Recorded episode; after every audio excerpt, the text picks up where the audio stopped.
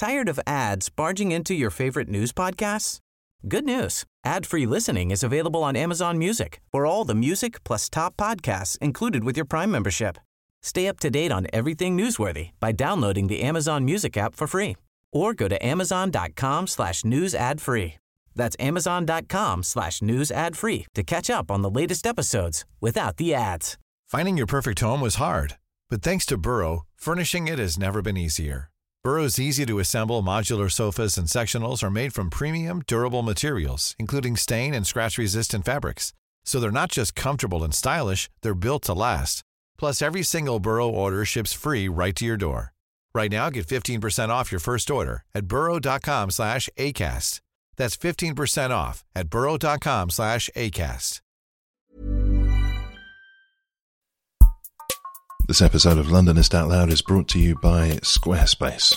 Whether you need a landing page, a beautiful gallery, a professional blog, or an online store, it's all included with your Squarespace website. And actually, we decided to put Squarespace through its paces. We're very proud of the London blog we run, but we thought, what the hell, let's try putting another one together in super quick time. So we got on the case, using Squarespace. It's very easy indeed. There were some beautiful templates to work with. The customer support was second to none. And within just one hour, we'd made a fantastic looking blog all about Peckham. Take a look at our post on the subject, see what you think. Squarespace could not be simpler to use. And because you listen to this show, there's a freebie here for you.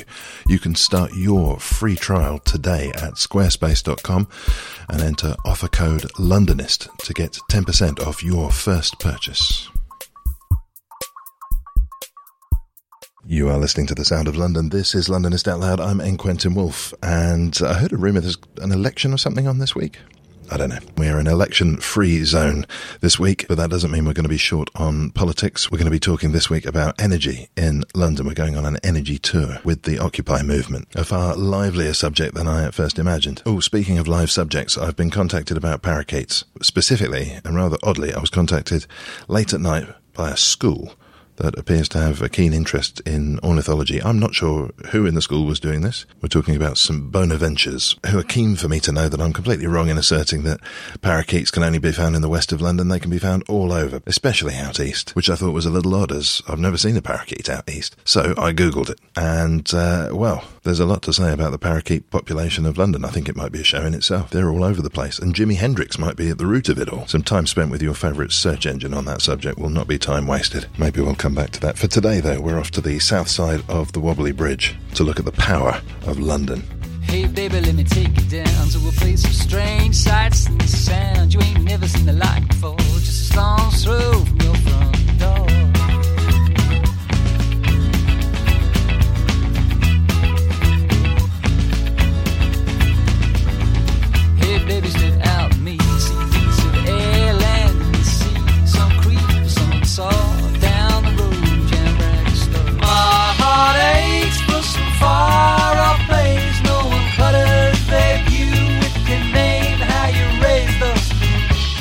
hello, hello. Today's show starts in fairly questionable surroundings. We seem to be tucked away from the main thoroughfare here on the south bank, opposite St Paul's.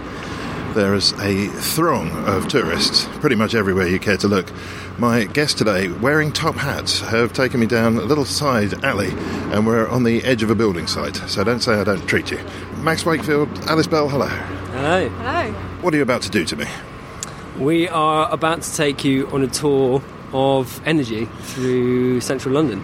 And we're doing that because energy is a very strange thing, but it's something that underpins all of our modern lifestyles. And uh, we want to tell people about it and get them involved in changing the way it works. This sounds good to me. Tell me more. They've been running for a few years. They kind of spun out, out of London Occupy. I think the first one was the City of London, is that right? Yeah, and the people in Occupy situated a space and they learnt a lot about the city and I think people's attention being drawn to that camp also meant that they shared a lot of that knowledge with other people.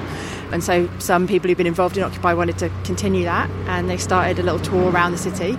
Free tours once a month run by volunteers. It's a walking tour, a London tourist walking tour, just exploring some of the history of, of the city. And that spun off. We had a Mayfair one, Max does one at Canary Wharf, and then this year we decided we'd do one about energy. So it's a tour a bit about how we use energy, London's role in the history of energy, London's role in the history of climate change. Yeah, and we've been doing it for a couple of months. Okay, let's get underway. Max, what's the first step? Uh, 'Cause well, we're, we're, we're ridiculously boxed in here. Yeah, this is a bad place for a tour to pro- start. prospects are not bright right now. Well, I should Uh, explain we're surrounded essentially by portaloos and six foot high fencing. Yeah, and it's not our fault. We didn't do it on purpose, but. We are standing outside the Tate Modern, which is where we start our energy tour. As you can guess, a few different reasons. Primarily, of course, it used to be a power station. It used to be an oil fired power station enclosed in the early 80s.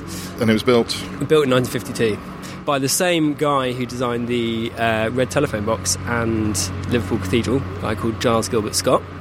And there used to be boats that would chug up the Thames laden with oil, and the oil would get- be burnt here in the centre of the city to provide electricity for Londoners. Now, this is one of the big things that I've been discovering over the last couple of months. It's probably well known to everybody else, but the power stations, Battersea Power Station, this one, the one a little further up the river in Greenwich, they're a lot more recently built than I imagined. Yeah, although uh, most recently they have closed. This one closed in 1982, 1981. And it's actually, although this year it started generating electricity again. It is a power station yet again. Is that right? It's a bit of a rubbish power station. Well, I mean, it's it's not a very big. It's a much smaller power station. Basically, they install some solar panels on their roof, so some of their electricity comes from the sun, and they are a mini. They have a little mini power station on their roof, which is quite nice that the power station is generating electricity again. They probably could have more solar up there than they do, uh, but they do have some panels, which is nice to see energy generation happening in the cities again. Because what happened in the middle of the 20th century is, yeah, it like started to happen very much in the cities with the oil, these big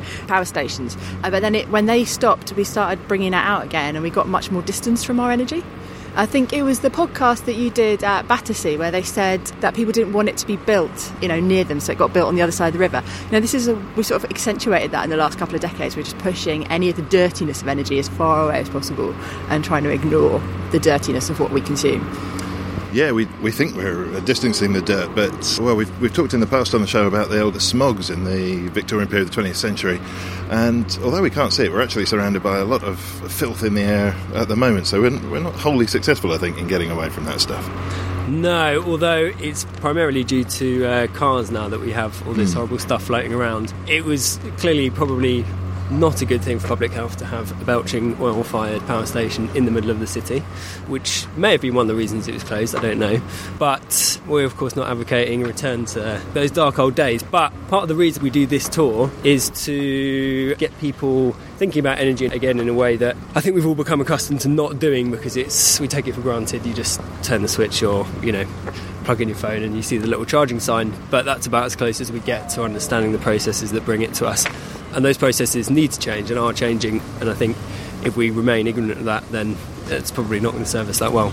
And the other thing that we, we mentioned on the tour, and I think Londoners should appreciate about their energy history, is it's had different energy histories at different points. We've done different things and we've realised that they didn't work and cleaned them up. Like the Clean Air Act of 1956, or whatever it was, um, where they were, oh no, all this coal is bad, let's stop that. Um, we've, I mean, we're even starting to break the link with coal being generated to go down, you know, to power our electricity. We, look, UK coal overall is dropping and dropping and dropping. Our use of coal is dropping and dropping and dropping. I think the end of the coal age is pretty near. It was something that we created. It didn't always happen. It maybe took a while. Like apparently, the first time a king tried to ban coal in London was what, 13th century, something like that. I mean, that wasn't very successful. It took a few goes to get it going. And they had the idea at that point, do you think that it wasn't good for people? Oh yeah, like it, they didn't. It was for, uh, because it's for bad health. And what happened for a long time is that coal would be used by the poorer people because you would choke, uh, and then wood would be for the rich people. Then you run out of wood, more and more people had to have coal, and then the rich people could go out of the city when it got too polluted. The same thing with the, the big stink. You know, Uh, this is not an energy-related thing, but it is something to do with environmental pollution. The river got filled with poo, and eventually we cleaned it up. It took a while, but we did do it, and now the Thames River isn't as clean as it could be, but is one of the cleanest rivers in a city in the world. We are passing the Founder's Arms. We've swung a left as we hit the river, and we're heading towards the big wheel and the place where the decisions are made. Mm-hmm. Founder's Arms is very busy, spilling out onto the waterside at this time of the night. It's about 4.30, 5 o'clock in the evening. One of the best days we've had so far this year as well, which puts one in mind of solar power and the possibilities there straight away, of course. That was a nice link. I don't know if you meant that deliberately, but we uh, are. Let- Let's, uh, let's make it as let's make it as though I did. And what about the solar panels on Blackfriars Station? There's 4,400 of them. Blackfriars Station is the world's biggest solar bridge. I don't know how much competition it has. Yeah, are there any other solar? Any other solar bridges? haven't come across them. Yeah, but it's it's a beautiful example. That's a power station. You know, we've just walked from one power station to another. Actually, this leads me into the other question that I should have asked probably earlier on. In what way are you qualified to be talking about energy? I've worked on energy in various different ways for about four or five years. I set up a organisation when I lived in Bristol that teaches people about energy uh, through grassroots education workshops. We teach people actually how to build solar panels from scratch and how to do some off-grid energy stuff, and we use that as a sort of a gateway to people taking a wider interest in in all sorts of themes that are attached to energy. Um, and actually, myself and Alice now both work for a relatively small climate change and energy campaign charity called 1010, uh, which in fact launched in the Tate Modern, did it not? About it think. five or six years ago in 2010. So I hadn't even considered that, but there you go. Another link back to the Tate Modern. So yeah, reasonably well steeped in uh, climate and energy politics and developments, I think. And that makes me wonder the connection between Occupy and these other organisations that you're a part of. How does that all fit together? Oh, I should stress that we do this as a voluntary thing, and we're here in a personal capacity. If we say anything anyone gets upset about, complain to Occupy Tours, not 1010. I don't think there is necessarily that much of a link. Not with our one. Um, some of the uh, other NGOs maybe, but I think actually one of the things that was really powerful about Occupy that it didn't necessarily come out of the traditional sort of activist groups that didn't necessarily come out of Greenpeace HQ. It was people who were angry who were newly coming to that, and it brought in new people who had never really, you know, people would drop by. They weren't necessarily there to camp, but they were going to drop by and have a sit and have a chat and learn a bit more about economics in a way that they'd never really bothered to do before, which is something we try and do with the tours. Is just a lot of people who go on the tours, they're not necessarily um, great Occupy We're going to have a forced musical interlude, it would seem.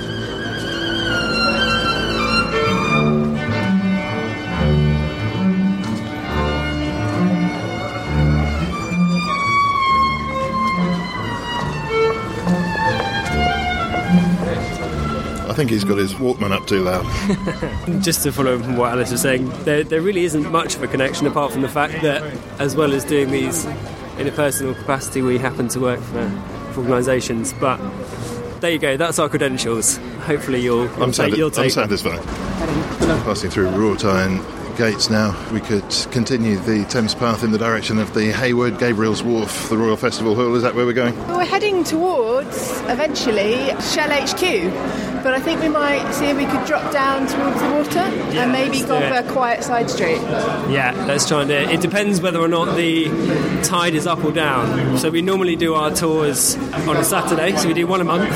Uh, they start at two o'clock on a Saturday, but we, we pick the Saturday to coincide with the low tide in the mid afternoon of the day we do it on because our stop, which hopefully we'll be able to do just down here, is on the waterside on the beach of the River Thames. Uh, and we do that stop to talk about some of the stories that Alice has already alluded to about pollution of the water and how that was cleaned up and looking at the way that if we come together we can actually solve environmental problems. But we also do an exercise showing what kind of sea level rises we might expect based on different trajectories of climate change over the next 100 years or even over the next two centuries. And uh, if you stand right down on the beach, you've got about five metres or so up to the top of the modern embankment built here. And actually, we're looking at probably in the next 200 years. You know, up to six to eight metres of sea level rise due to climate change. Some of that sea level rise is locked in whatever we do from now on. So it's quite a sobering stop in many ways because we draw chalk lines on the wall to show different sea level rises uh, over different time periods. And when you get to the the longest time period and you start trying to draw six metres well, you can't because you've actually gone over the embankment itself, even at low tide. When you say that some of the change is locked in, I presume you're saying that the level of pollution now means that that's an inevitability. Yeah, so the way that climate change works is that the more carbon, roughly speaking, the more carbon dioxide we put into the atmosphere, the hotter the world gets. And because that is a cumulative thing, you're basically pumping more of the stuff into the atmosphere over time. Although we talk a lot about rates of carbon emissions and getting the rate of carbon emissions down, actually just getting beyond a certain point of, we call it parts per million, means that there are certain changes that you are then locked into. But of course, the Earth's processes work over a long time scale. they're not always human timescales, and so the fact that we we are now up to nearly 400 parts per million of carbon dioxide in the atmosphere means that we are locked into certain sea level rises over the next 200 years, and it's very very difficult for us to do anything about that at all, apart from try and get people to higher ground and out of harm's way.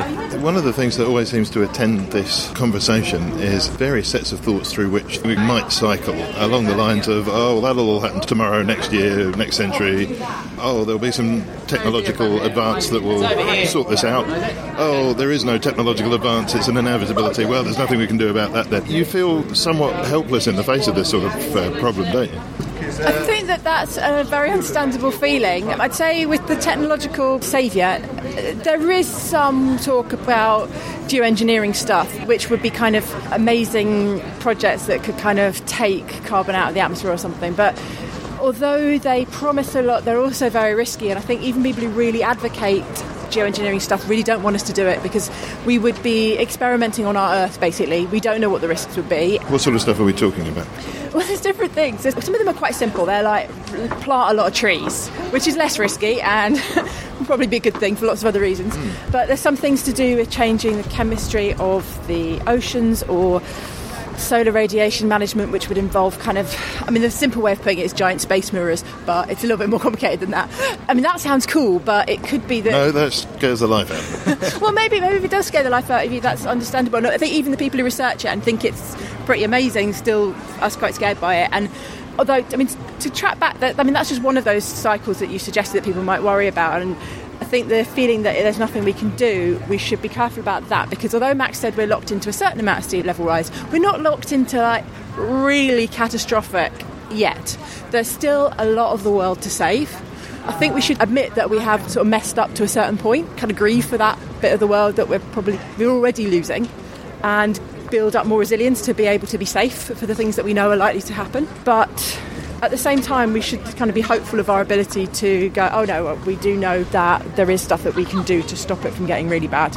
As someone who spends my life doing climate change stuff, I do occasionally read a scientific paper and find myself like, I used to work in a university and I would regularly find myself just hiding under my desk in the kind of fear of it. But the thing that would give me hope is the sense that there is still so much to win on this fight. And that's what kind of gets me up in the morning and makes me think that it is doable and possible. It's very important. This actually seems to me to be one of the things that I was most excited about with Occupy. Because take your level of agency that you have on any given day walking down the street. You can go this way or that, you can decide what you want to do with your life. Compare that with uh, being in an airport about to board a plane and the degree to which every aspect of your travel is managed, down to the temperature of the room you're in, where you're allowed to stand, what you may or may not carry about your person. And it feels to me like even within my own tiny lifetime, things have moved to a place where I feel at the mercy of forces. I mean, look at TTIP, for example. Maybe we should dig into that a little bit. I don't know. I'm, I'm sure it might have a bearing on what we're talking about. Yeah. But it does seem as though we are governed from a very long distance away. What excited me about Occupy was, you know, I guess in a, in a way, the prospect of agency. Well, I think I think that's what excited most people about Occupy, even if uh, some of the people who were getting excited were getting excited for the wrong reasons and, and shut it down. But TTIP's quite an instructive example, actually, because TTIP was basically, a, a, a, a, you know, well, is still an attempt by effectively bureaucrats to push through a transatlantic trade deal between the European economic bloc and, and, North America, it's still technically secret. Like, no one, even a citizen of the US or the European Union, is allowed to see the draft text. That really has backfired because there's been so much anger about it, and there's been a lot of concerted organising between professional organisations, but also just voluntary civic organisations. And the wheels are starting to come off it, arguably. I mean, it's looking rockier and rockier as it goes along, and certainly some of the most pernicious aspects of it, in particular, the mechanism that would allow corporations to sue governments hmm. for basically making laws that didn't suit their business plans, looks like it's going to have to come out whatever the weather. This, if I've understood it correctly, is American companies, and it's a one way deal as well by the sounds of it. If the governments in the European Union do anything to improve the lot of their people, uh, maybe something to do with improving the environment, Yeah. and it costs the corporations anything at all in, in lost earnings, not even losing money, but not getting money, Yeah, yeah. then they have the right to sue the government in question. That's basically the i- that was the idea of the investor state dispute mechanism, and also that suit would not happen in a court of law at a European level or a national level, it would happen in a basically a kind of supra court run by corporate lawyers. So I mean, it was just extreme in its in its sort of ideological madness. But as I said, I think that's going to come out now, and that's that's that's due to people organising and getting angry. And I think the same can be said of the kind of movement that is trying to build a, a better future in terms of our energy and climate policy. We've seen really rapid growth of the divestment movement in the last few years. Something that started as something on American campuses only like five or six years ago is now they closed down a coal mine this weekend. 350, the American-based NGO, which has done a lot of the movement to get uh, mainly universities that have large amounts of money take their investments out of fossil fuels. Oh, Uh, so like- ethical investing. Yeah, kind of. I mean, the Guardian's Keep It in the Ground campaign was work with them. It's that sort of model, and that's that's built a whole network of groups, often in universities, but also targeting local authorities and pension pots of these people who are now they've kind of got together around targeting one endowment, whether it's their university or pension pot or something, and now they've learnt a lot more about climate change and they're putting pressure points in loads of other things. I think we're seeing a real we're seeing a real rapid shift away from coal. We're seeing things move. We are seeing things shift, and some of that is the economics of solar panels and it, things that aren't necessarily in the hands of us as citizens. But some of it is also the pressure that people have put, public pressure. Um, I think, as, as Matt said, you can see how people taking a stand and showing that they care about these things is slightly starting to build the momentum for change on this. Yeah, right. It was interesting to see BP in the news uh, in relation to their sponsorship of various arts organisations. Yeah, I was going to say well, one of the reasons we start in the in the Turbine Hall is that it's uh, been a site of so many pieces of act- Lon- one of the things that London is a world leader on is uh, arts-based activism against all the sponsorship of the arts. So Liberate Tate being the kind of most high profile of those, and they've done amazing things in the Turbine Hall, including uh, bringing a and they do they do pieces of art as their protest. They are performance artists who just have a bit of a point. But the be- one of the best things they did is they brought a wind turbine blade, which was was it 6.5 tons or so? It's huge, fif- 16 meters. 20, yeah, and they carried it across the Wobbly Bridge, the Millennium Bridge, and they brought it in and they left it in the turbine hall. It was a wind turbine for the turbine hall, bringing a bit of energy infrastructure into this old power station, going, look, you are an old power station. You're not just an art gallery anymore that's advertising BP remember and make energy part of what you discuss. You know, art galleries like that should be a, being spaces for us to, to contemplate this big catastrophic thing that's happening to us.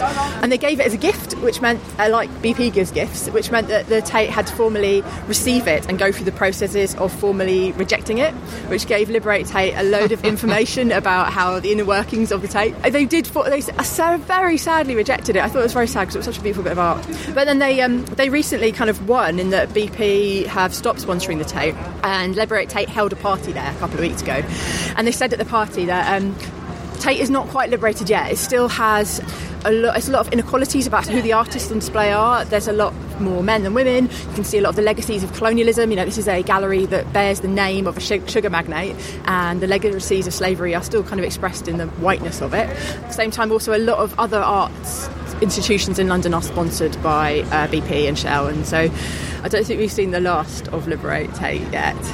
London artists leading the way and biting the hand that feeds them. I don't know if they put it all like- but let, let's let's go down to the beach. Yes, quite right, The, the tide comes up. Yeah, I should say our tour hasn't gone very far really. We sort of uh, we're loitering uh, pleasantly.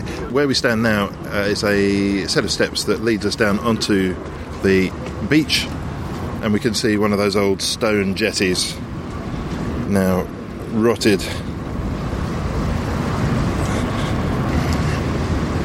One of the best places to be in London, really.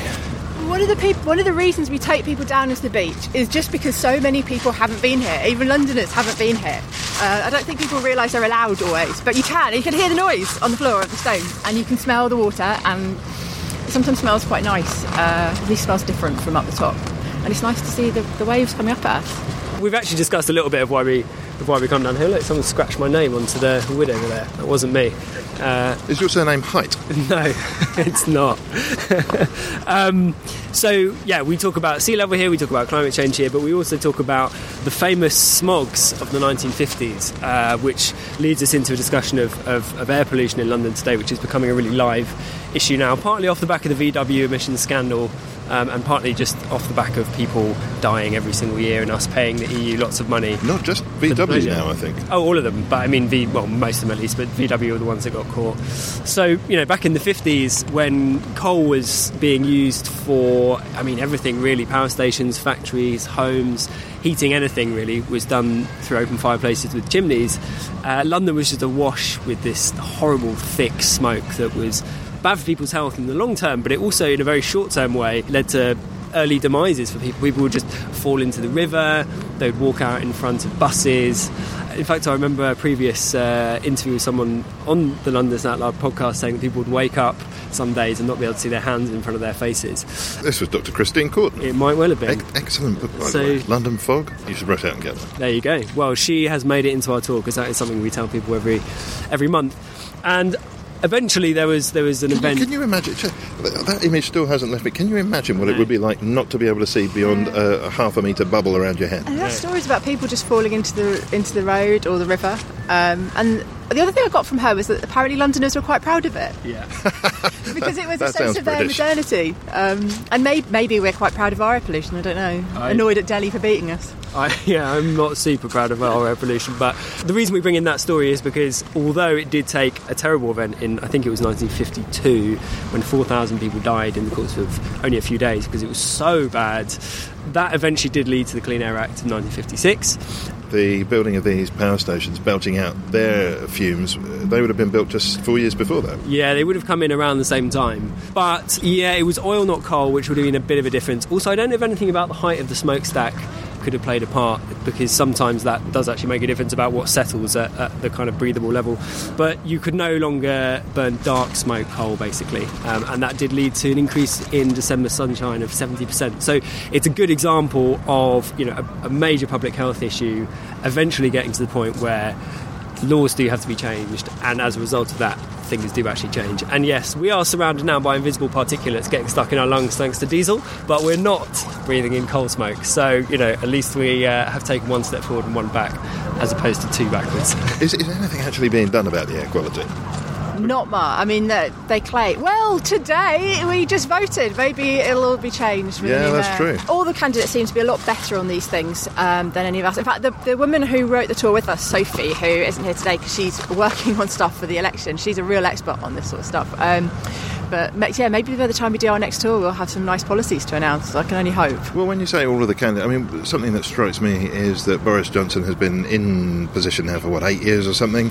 And I, I haven't heard about him doing anything useful on this front. No, there was. Pe- people are um, dying. There was. Uh, the people, thousands of people are dying. I- It's what nine thousand a year in, that get ascribed to air quality in London. I mean, they, it's hard to tell because it, it's how it impacts on other things like Tired of ads barging into your favorite news podcasts? Good news. Ad-free listening is available on Amazon Music for all the music plus top podcasts included with your Prime membership. Stay up to date on everything newsworthy by downloading the Amazon Music app for free or go to amazon.com slash news ad free. That's amazon.com slash news ad free to catch up on the latest episodes without the ads. Finding your perfect home was hard, but thanks to Burrow, furnishing it has never been easier. Burrow's easy to assemble modular sofas and sectionals are made from premium, durable materials, including stain and scratch resistant fabrics. So they're not just comfortable and stylish, they're built to last. Plus, every single Burrow order ships free right to your door. Right now, get 15% off your first order at burrow.com slash ACAST. That's 15% off at burrow.com slash ACAST. Ryan Reynolds here from Mint Mobile. With the price of just about everything going up during inflation, we thought we'd bring our prices down. So to help us, we brought in a reverse auctioneer, which is apparently a thing. Mint Mobile unlimited premium wireless. Ready to get 30, 30, bit to get 30, bit to get 20, 20, 20, bit to get 20, 20, bit to get 15, 15, 15, 15 just 15 bucks a month. So, Give it a try at mintmobile.com slash switch. $45 up front for three months plus taxes and fees. Promo rate for new customers for limited time. Unlimited more than 40 gigabytes per month. Slows. Full terms at mintmobile.com. heart issues. And we got told today there was a new bit of research. that was just published today that you know still. Walking and cycling um, is still better for you than sitting down, uh, even though you're breathing in all that that uh, polluted air. Uh, but I think they said so. Even in, in Delhi, they said after you've done five hours of cycling a week, um, the effect of being in the air pollution in, in Delhi is too bad. You shouldn't actually cycle more than that. I mean, that's that's quite shocking. What was it in Um, London? 16. No, seven hours a day walking in London. Seven, yeah, no, 17 a day walking, which like oh, even weirdos like me wouldn't do that. So very seven often, a day cycling. If you cycle over seven hours a day in London, stop. Basically, Yeah. if you're anything under that, you're But, probably I mean, okay. Or just cycle away from London. Or do that. Well, yeah, I think that's it's. But I, I still have hope that we can do stuff. One of the things that London is a, is a great leader in is, is also research into this stuff. There's amazing people at King's. We can probably even almost see them from this side of the river. King's College do some great research. They also do some really amazing citizen science research. So some of the people who've been collecting the data on air quality in London are the Londoners themselves.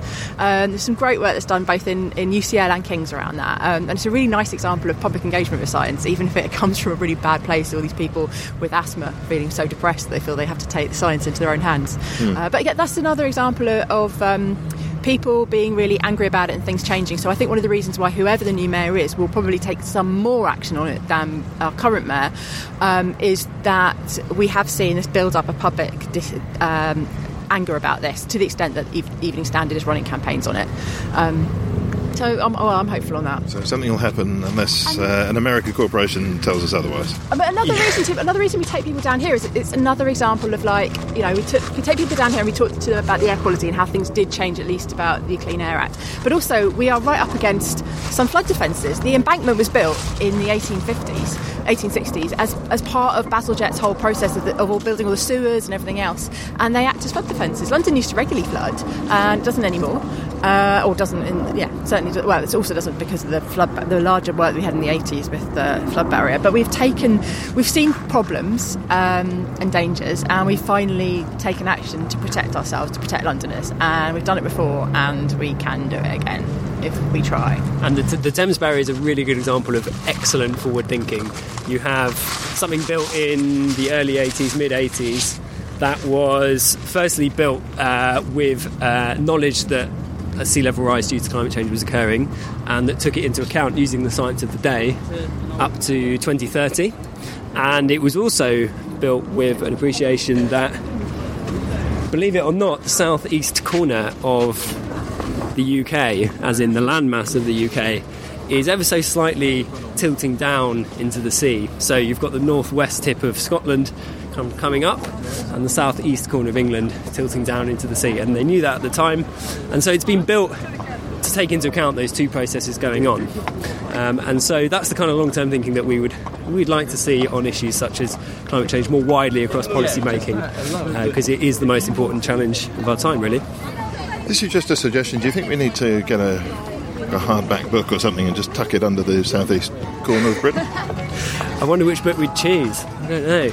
We'd probably have to run a competition. London is that loud competition. There you go. Which book? which which book to t- tuck under Kent? Yeah, there you go. The Canterbury Tales, perhaps. Who knows?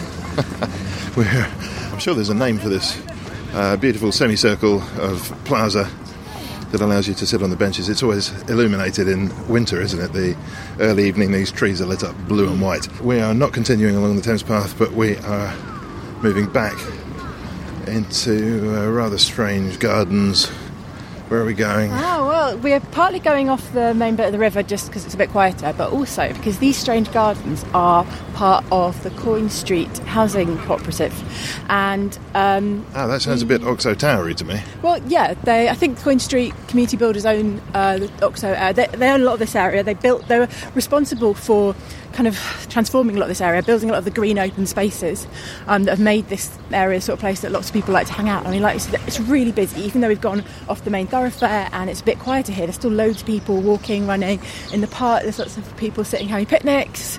This was not like this eh, when I was a kid. I mean, I worked at the Globe 99 just before Tate Modern opened, and all of this was built in then, and it was quite nice. But it, it wasn't somewhere that people kind of went down. It was always really quite quiet, or um, certainly in the earlier 80s, this sort of area was just wasn't just well, just wasn't much here. When you say quite quiet, that probably wasn't a good thing at that point. Yeah, I mean, well, it depends, bits of it. But what we have now is a really beautiful resident. This is actually a residential area, and unlike some of the flats that we saw going up around the back of Tate Modern, it's not luxury flats, the endless luxury flats that we wonder who on earth lives in them. The houses here, they're a housing co-op, so they don't have a landlord. Um, they all uh, pay in money that you know, like rent, and then they that goes into um, maintaining the building, and then they cooperatively take decisions about what goes on there, rather than having a landlord just decide we're going to kick you out or redo something. And the people who built it, they wanted to build homes for Londoners, for normal Londoners. The rent wouldn't be that expensive. It wouldn't have, it wouldn't cost thousands of pounds a week to live there. And part of that, they didn't just uh, want to have affordable rents, but they wanted to make sure that the energy bills were affordable too. It's one of the problems that a lot of people all over the UK have, and certainly people in London have, is that on top of their rent, they also have to pay really high energy bills. Um, and that's because our housing stock is some of the worst in Europe. British housing is just incredibly leaky when it comes to energy. So actually, our energy price per unit is some of the cheapest in Europe, but you wouldn't necessarily think that because we have to buy so much of it. So we have some of the highest energy bills. We certainly have some of the large proportions of people living in what's called fuel poverty, so people who have to make the decision about whether they're going to uh, eat or heat their home. Um, but the, the great people who built the, that housing co-op by Coin Street, you know, wanted to literally insulate the uh, the people who live there from that kind of problem. And so they're incredibly energy efficient, the homes there. Um, the people who live there will not have to spend much money on their energy bills at all, so they can afford to, they can spend money on other things, nice things, you know, living. Um, if only we could Staying all- alive, yeah. yeah. Well, if only we could all have like lovely homes like that. It's a, it's a real sense of people building homes to be lived in, which we probably could have more of. Homes to be lived in, there's an idea. Yeah. And to be warm in. And And there's Coin Street passing the top of that now. Yeah, and actually they were when they originally built it, they fought off uh, an attempt at the time to build a skyscraper on the site, and uh, of course there are now skyscrapers going up all around it, and there are you know 200 planning applications for skyscrapers along the Thames. So this is a, a very contemporary theme. But at the time they had the support of what was a very left-wing GLC. Uh, led by Ken Livingstone, lots of other people involved, and uh, through that support, they were able to, to fight off that threat, and they built what is undeniably a much better use of space in its place. We're passing the ITV headquarters now. And I suppose I should take this opportunity since we're mentioning former leaders of London, given that this is before the count and before we before the results of the vote are announced, would you please each of you stake your life on who's going to be the next mayor of London? Alice? oh, that seems unfair. I, looking at the polls, I'd be surprised if anyone other than Sadiq Khan won, but polls are wrong. Yeah, I mean, I think it's I think it's going to be Sadiq Khan. You don't seem cheerful, either of you. Uh, I will probably put Sadiq Khan down as my second preference. I think I'm, I'm, a, I'm a Green voter. No, I think Sadiq will be will be better than what we've got because what we've got is is Boris, um, who mainly does it for the attention. But I, I'm not blown away by Sadiq Khan. Um, but we'll see, you know we'll see. Can't write him off before he started. Well, he hasn't even got elected yet, but. Uh, what would you like him to do? Well, I think yeah. So we've talked about we've talked about air, air quality. That's got to be really high up the agenda. I'm a, I'm a cyclist as well, um, so it's something that is quite literally close to my heart because I'm breathing this stuff in every day. And I have to, you know, I cycle around with a mask on. I'd really like to take that mask off one day. So uh, if you could sort that out for me, that'd be excellent. I think even though I'm probably not one of the more vulnerable people in terms of housing in London, I think that is just such an absolutely critical issue, and someone's really got to take that on and, and find a way to get Londoners into affordable homes. Um, but then I think being ambitious on, on new things, new ideas that maybe the public are a little bit behind the curve on, such as transforming London into you know something that can produce its own energy. You know, we've got huge amounts of roof space in London that can be turned over to solar. We've got opportunities for district heating, for combined heat and power. There's so much that can be done in London to turn it into an energy producing place uh, as opposed to one that sucks it in from dirty power stations around the country. So some ambition on that would be excellent. Uh, other than what Max said, um, I suppose one of the weaknesses that Khan has over the other candidates, and, and, but compared to the other candidates, is that although they're all anti Heathrow expansion, uh, it would be hard to run for mayor and be pro Heathrow, I think. Um, he does seem to be quite up for airport expansion, and that's going to have a problem with air quality, and also and it will not we will not be able to meet our our climate our carbon reduction emissions targets if we have another if airport expansion. So I'd like to see him be more ambitious when it comes to tackling climate change and air quality with his airports policy. Now, while we've been recording this leg of the tour, we should say, even when we get to the Shell building, that the real tour goes on beyond this and it goes to Whitehall. And uh, although we won't be going there, we'll send our, uh, our avatars there. What will our avatars be seeing in Whitehall? Well, first of all, they're going to stop off outside the Nigerian High Commission, and we'll talk about we talk a bit about Nigeria and the oil industry there, and some of the ways in which that's interacted with people in London. And then we end up outside the Department for Energy and Climate Change, and we talk a bit about how that was created and why it was created and a bit about history of British energy policy. It was started with the Climate Change Act, which was 2008. Yeah, it was part of the reasonably world leading at the time uh, Labour policy of having the Climate Change Act, having quite what was seen then as reasonably, ambi- I think, still relatively ambitious carbon reduction targets, and making sure that we had a structure in place to hold us to that, and having a department called Energy and Climate Change, you know, uh, having a minister was part of that. And how are we doing? Well, Oh dear. we're not doing brilliantly at the minute. Are we meeting our own targets? Um, we, uh, the government has missed its own internal targets, so that's carbon reduction of government departments. We are on course to meet our second carbon budget, I think. I forget which one we're on, I think it's the second one. Beyond that, basically, the further ahead you look into the mid 2020s and certainly beyond 2030, we're on a trajectory that is almost certainly going to miss what we need to be achieving. Those carbon budgets are set with respect to an overall target of 80% reductions in carbon emissions by 2050 remember what I said earlier about rates of carbon emissions. So, you know, what that's saying is that in 2050, we want to be emitting 80% less carbon every year than we are currently. Now, in theory, you could go all the way up to 2049 at 100% and then just, you know, find some magic way of cutting that 80% in the final year. pull the plug out of the yeah, socket. just, you know, turn everyone's lights off. And you'd still meet your, your target. But of course, you would have, if that was the whole world taking that approach, you would have cooked the earth by then because it's cumulative. So it's really important that we start early. The earlier you start, the better chance you give yourself of avoiding catastrophic climate So change. this is about decelerating towards a junction. We are at the minute post Paris in December last year, December 2015. There's a historic moment where all of the nations of the world, barring very few, about two or three, came together and agreed that climate change is one a big problem, and two collectively something needs to be done about it. And a target was set of Do they really have a, a, a special conference to decide those two things? basically, They've yeah. been doing it for, for since the 90s. This They have a couple every year. They have 25 they have conferences where they discuss how they're going to have the next conference. And they, they decided that it's a problem and they need to do something about it. Yeah, well, that, so six years ago in Copenhagen, that's roughly what happened. They thought they were going to get a deal, and then actually they ended up deciding to make a deal in six years' time. And they did finally manage to make that deal. Now, the deal is probably 10 or 15 years too late, but it's a deal nonetheless, and it is it should be a political game changer. It's, when you say it's 10 to 15 years too late, it's too late for some bits of the world, I, I agree, but it's not too late, like full stop. And that's that kind of thing that we have to be careful about being just feeling like we should just give up. Um, and when environmentalists say it's 15 years too late, I think we're right to do that, but we have to be aware of uh, how people who aren't expert in this take that and how they might just not bother when they hear words like that. Uh, and we should remember that it's, it's 10, maybe 10 to 15 years later than it should be. but just like sometimes you do your homework a bit late, but you still scrape a D. this is a tightrope you're walking. That's a good example as well because you, you've got to emphasise the seriousness of it, but without overwhelming the possible participant in bringing it around. Yeah, and I feel sometimes that we can end up sounding a bit disingenuous when we're like, oh no, it'll be all right, really. Uh, and I don't want to do that. It's not going to be easy. We're already locked into. Oh well, for probably for people who live in London who are reasonably wealthy, it won't be too bad.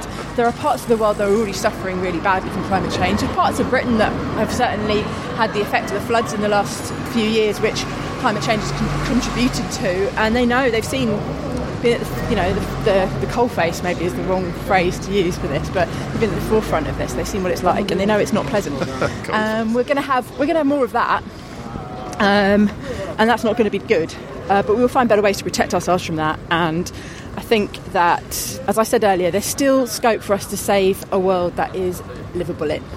It won't necessarily be the one we currently live in, but it could still be a pretty awesome one. It will just be a bit different.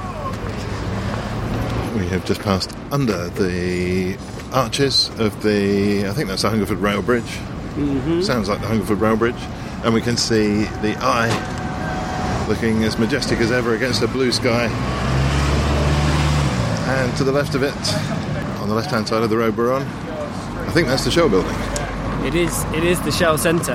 Uh, so, as you can see, we're at another building site. We're starting and ending this tour in building sites, and it's being knocked down and rebuilt into another seven skyscrapers, I think, which people are some people are very angry about. But anyway, Let, let me guess what's going to be in those skyscrapers. uh, you know, free public housing. Excellent. Anyone can just walk in. Oh, good. Anyone can just walk in for the night. No, no one asks any questions. Hospitals, yeah. Science labs. Yeah. Yeah. Everything you need, really, to run a society. Um, what we're left with uh, for the time being is perhaps conveniently now kind of on its own, the quite monolithic Shell Centre. And actually, this was built at the same time as the Royal Festival Hall. Shell helped to fund the Royal Festival Hall because the British government was not very rich at the time, having just fought the worst war in global history. Ever since then, this is where their UK headquarters have been. Their global headquarters are still in Holland, I believe, because the full name of Shell is Royal Dutch Shell. It's quite a long and interesting history as to how Shell ended up being the company it is today. And I think I'm going to hand that over to Alice because she tells this story best. Well, yeah, so big multinational Shell, famous for trying to drill in the Arctic, discovered oil in Malaysia in 1912, Nigeria in 1958, a Anglo-Dutch, but also got, you know, it's Shell, this is actually Shell Mex House because there's a Mexican company involved in it too. Big multinational company, started off in the east end of London, in not far, a few miles to the east in uh, Whitechapel. And Is it, that, is that even possible? Well- Shell started in Whitechapel. And and this is my favourite bit. It's called Shell because they used to sell shells. Well, what are you even talking about? So uh, one Marcus Samuel, guy lived in the east end of London. He was Jewish. Some people say that his background was Iraq. Some other people say it's Holland. Could be both. Both would fit a particular narrative of the oil industry. So I think we should probably be a bit maybe take those stories with a pinch of salt. What we do know is that he was registered in the 1851 census as a shell merchant. And he probably had a, made his money just buying stuff from the sailors that came in on the docks around the East End and selling them on. He probably sold shells were quite fashionable, burgeoning bourgeoisie in London. You'd have little, you know, those little boxes. You can still buy them at seaside towns that girls would buy. It was quite popular at the time. And he would he would buy import shells to make that. He also imported all sorts of other things: pepper, peacock feathers. um, he had two sons, Marcus Samuel, who he imaginatively na- named Marcus and Samuel. To their Yeah. delight. Yes, you have Marcus Samuel Jr., Marcus Samuel, and Samuel Samuel. And together they built up this industry of transport and trading, importing and exporting more and more things out of London. Some people say that he did so much global trade because London at the time was so anti Semitic. There were very few people who traded him in London, so he kind of went elsewhere. I don't know if that's true or not, but um, certainly he did seem to like to get around. Uh, he imported the first mechanical loom to Japan. Um, and then There, there seems to be a bit of a career jump right there. yeah, I mean, he's, he's well, he's, he's just trading. You know, you could maybe think of him as, um, uh, you know, he's, he's an East End trader. Well, okay, so I'm imagining he's, he's selling these shells, Yeah. and then uh, somebody wants to get one of these little shell boxes, and they say, "I've got no money, but I've got this mechanical loom." Yeah, and some pepper and some peacock feathers. Um, but they built up quite a lot of trade routes and networks, and Marcus Samuel Jr. really took, really, you know, joined the firm, really built more and more. And so story says, in the 1890s, he's in the Caspian Sea in Russia, and he's apparently buying some shells. I, I mean, I don't think he was on the beach picking them up. I think he was. He probably wasn't even importing shells. I think it's just a nice story. But he was, he was in the Caspian Sea anyway, and he could see the burgeoning oil industry there. He could see uh, Ludwig Nobel, who was Alfred Nobel of the Prizes fame's brother, who built the modern oil industry in Poland and Russia, had commissioned, uh, he made ships that could carry oil, the first oil tankers. And Marcus Samuel saw those, Marcus Samuel Jr. saw those, and he thought, uh, I want to do this. I want to get in on this. You know, I transport trade and I want to do more than a mechanical loom. And he built the first purpose-built oil tankers. So Ludwig Nobel had kind of taken old ships and repurposed them to be oil tankers. Marcus Samuel built ships that could carry oil. And what's really important about those was they were the first oil tankers to meet the safety regulations of the Suez Canal Company, which meant they could take oil from the Caspian Sea all the way through the Suez Canal, and that opened up whole new routes. And from that, they built this massive global industry. And so the story of Marcus Samuel and Marcus Samuel Jr. from the East End of London all the way around the world is, is a big part of the story of globalisation. They are at the centre driving a lot of our globalised economy now, and they're also very symbolic of a lot of other things around them. And yet he ended up um, he ended up doing quite well for himself, Marcus Samuel Jr. He ended up being an actual oil baron, given a baronet for services in World War One. And his son had a lovely stately home in Kent, which you can now visit. It's run by the National Trust. And one of the nice things about that is the National Trust are really good on low carbon technology, and they've just replaced the oil boilers with biomass ones. So if you want to go and visit a bit of renewable energy at an oil baron's house, um, I can recommend going down to Kent. I think it's Upton House or something like that in Kent. Well, that that says a great deal about the speed with which his innovations and his product were taken on, that he was able to achieve that level of success in his own lifetime. Exactly. I think it's quite an inspirational story in many ways. I mean, it's awful in many ways, but also, I mean, he built this world that is locked into oil and the way that we are now. Him and people like Rockefeller and the other oil barons. Um, but it's a sort of well, if they could do that, we can do our own one. You know, we could have rapid change like that ourselves. So if they built that world, we could build another one. Uh, so I, I take it as quite a hopeful story. Well, you know what? I would like somebody to really get the get hold of the electric car thing and make that happen. Because uh, as, a layperson, someone who doesn't know anything about anything in terms of energy or, or anything else, in fact, it seems to me like electric uh, powered cars is the way forward. As long as they make a bit of noise, I'm happy. Yeah, electric cars is an interesting one because they're just starting to come into the mainstream consciousness a little more, predominantly because of Tesla. Uh, and Elon Musk being a, a really exceptional self-publicist and quite uh, an eccentric, almost I think attempting to be a sort of modern day Rockefeller or Henry Ford. You know, really trying to push the boundaries of what industry can achieve in terms of social transformation. So he's a very interesting person. In terms of technology, it's still I think quite a long way off mass adoption for example, at the minute, a Tesla, you know, a standard Model T or whatever it is, model, can't remember what it's called, Tesla, will cost you about $80,000. You have to recharge it every 165 miles, and that's driving it at absolute optimum efficiency. Yeah, but if you describe early mobile phones, then you'd have the same sort of problems. Oh, absolutely. I think they, they will, uh, you know, at some point, we. it's not even a question of choice, really. We have to electrify transport. I don't think that's, uh, I don't think that's in question. I don't think we the technology is at the point yet where you're going to see that adoption happening of its own accord. The Dutch government, interestingly, have just uh, announced that they, I think, are attempting at least to legislate to ban diesel and petrol cars by 2025. Right, so they're giving themselves 10 years to get all Dutch citizens. I think it's at that point you won't be able to sell petrol or diesel cars after 2025 in Holland. So I think, you know, the time scale is probably 20 years to see them starting to make serious gains. But I think thinking that petrol cars are going to disappear overnight would be optimistic. So one of the things we've had seen a lot of news recently, uh, haven't had quite as much attention as the diesel rigging issues, but the Greenpeace Investigations Unit have done quite a lot of work uncovering how much work um, oil companies and some car companies have done to lobby local areas to stop them from helping have policies that would encourage the deployment of electric vehicles. And I think if we see work like that uncovering that kind of lobbying and therefore possibly that lobbying being stopped, we might see more rapid growth of the policies that would help develop it. In London, the last month, we've got our first double decker bus that's electric, which is pretty cool. Apparently, there was one up in York that was not the world's first. They York got it first, but uh, we've got one. We may have more soon. Um, no, it's, it's going to happen. It's going to happen fast, but maybe not as fast as it needs to. I like the note of optimism to end on there. We've got. Although, we've- I can give you. All right. Oh, so. London fact. No, that is also maybe pessimistic. When do you think the first London uh, electric cab in London was? in the 60s. 1890s. Good lord. Oh, no, of course it would have been, yeah.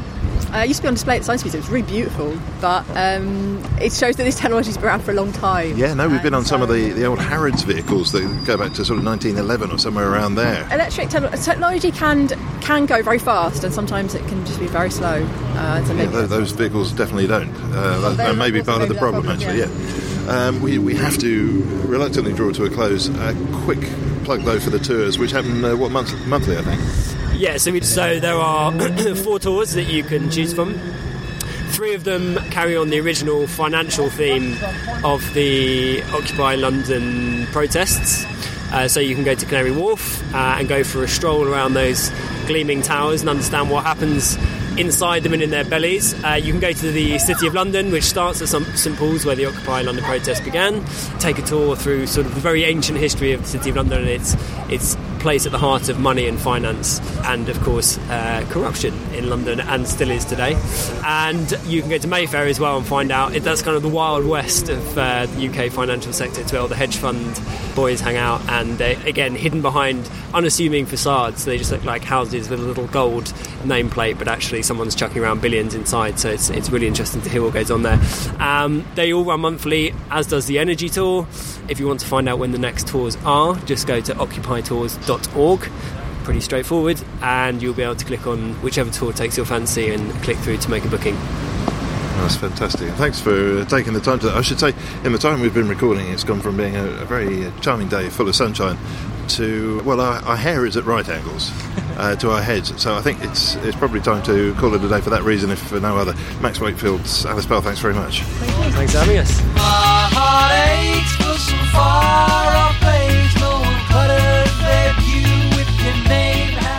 And that's all for this week. My thanks for this week to Alice Bell and Max Wakefield. Thanks to to Bernie Barkley. Theme and incidental music was by Songs from the Howling Sea. I'm N. Quentin Woolf.